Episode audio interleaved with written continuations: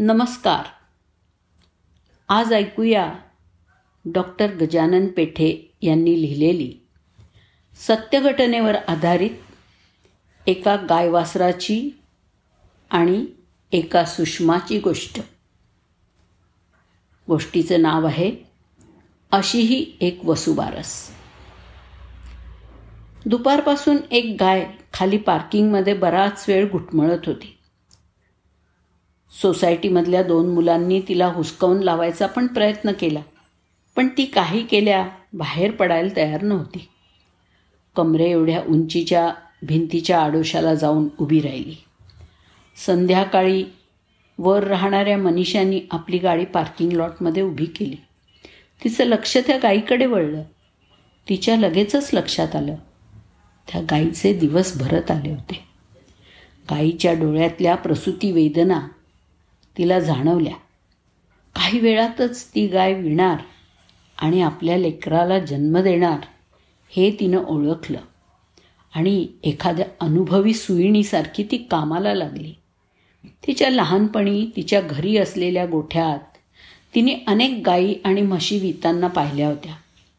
ते सगळं ज्ञान क्षणात तिच्या मनामध्ये जागृत झालं. घरी जाऊन तिनं दोन मोठी गोंडपाटं आणि काही फडकी आणली. तिला फार वेळ वाट पाहावी लागली नाही. काही क्षणातच वासराचा जन्म झाला. तिनं नाळ कापून वासराला आईपासून वेगळं केलं. आईनं लेकीला जन्म दिला होता. लेकीनं आईचंच देखणं रूप घेतलं होतं. पांढरी शुभ्र काही तांबूस ठिपके आणि डोक्यावर काळा नाम. जन्मताच वासरू उभं राहण्याचा प्रयत्न करीत होतं पण पडत होतं. तिनं मऊ फडक्यानं वासराला पूर्ण कोरडं स्वच्छ केलं. त्याच्या पायांच्या खुरांची गेळं कापली.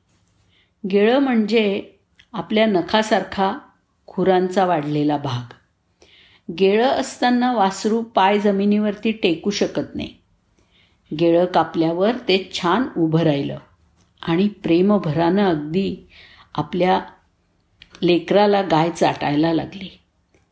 हे सर्व घडत असताना बरीच प्रेक्षक मंडळी आजूबाजूला जमा झाली होती. पण ती सोडून गाईच्या जवळ जाण्याचं धाडस कोणी करत नव्हतं. काही जणांनी आपल्या आयुष्यात प्रथमच गाय वितांना पाहिली होती. काही उत्साही मंडळींनी आपल्या घरातून गाईला खाण्यासाठी केळी घरातलं उरलेलं अन्न असं काही काही आणलं. पण ती गाय कशालाही तोंड लावायला तयार नव्हती. अशा वेळेला गाईला काय खायला घालायचं ते तिला आठवलं. ती घरी गेली. एका मोठ्या पातेल्यामध्ये चार वाट्या तांदूळ दोन तीन वाट्या हरभऱ्याची डाळ एक वाटी उडीद असं सारं खूपसं पाणी घालून शिजत ठेवलं. ते चांगलं शिजल्यावर दोन वाट्या तेल आणि एक मोठा गुळाचा खडा त्यात घातला. या खाण्याला चंदी म्हणतात. ते गरम गरम तयार झालेलं खाणं तिनं गाईच्या समोर आणून ठेवलं. गाईच्या पोटात काही नव्हतं. श्रमाने तिला खूप थकवा आला होता. गरम गरम खाणं तिच्या पोटात गेलं आणि ती खूप ताजी तवानी आणि हुशार झाली. आता गाईचं दूध काढायला हवं होतं. त्या नवजात वासराला पण त्याच्या आईच्या दुधाची तहान लागली होती. तिने गाईच्या पाठीवरून हात फिरवला. मानेच्या खाली खाजवलं. हळूहळू तिच्या डोळ्यांवर तोंडावर हात फिरवला. एकमेकींच्या डोळ्याला डोळे भिडले. भावना आतपर्यंत पोचल्या.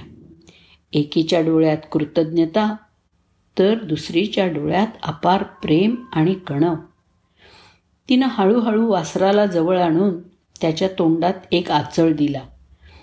वासराचं तोंड गाईच्या कासेला लागताच गाईला पाना फुटला चांगलं जाड आणि घट्ट पौष्टिक दूध त्या वासराच्या पोटात शिरलं आणि ते आईला चांगल्या ढुशा मारायला लागलं. त्या मायलेकरांना झालेला आनंद त्यांच्या देहबोलीवरून जाणवत होता. तिने मग सावकाश दूध काढायला सुरुवात केली. तिला गाई म्हशींचं दूध काढायला लहानपणापासूनच येत होतं.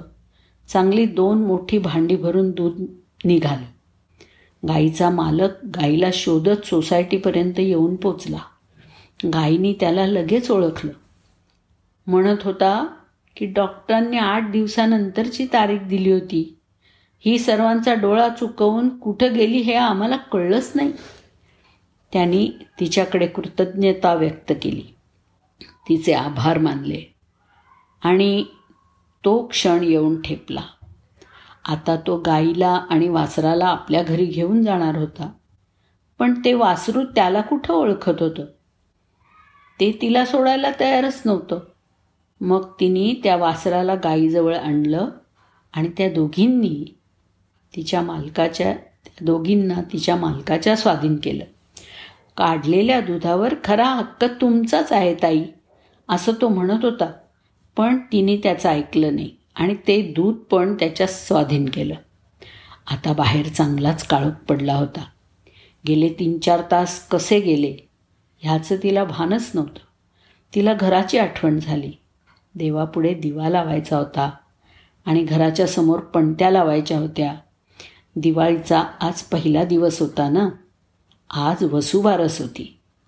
दिवस होता सवत्सधेनूचा. धन्यवाद.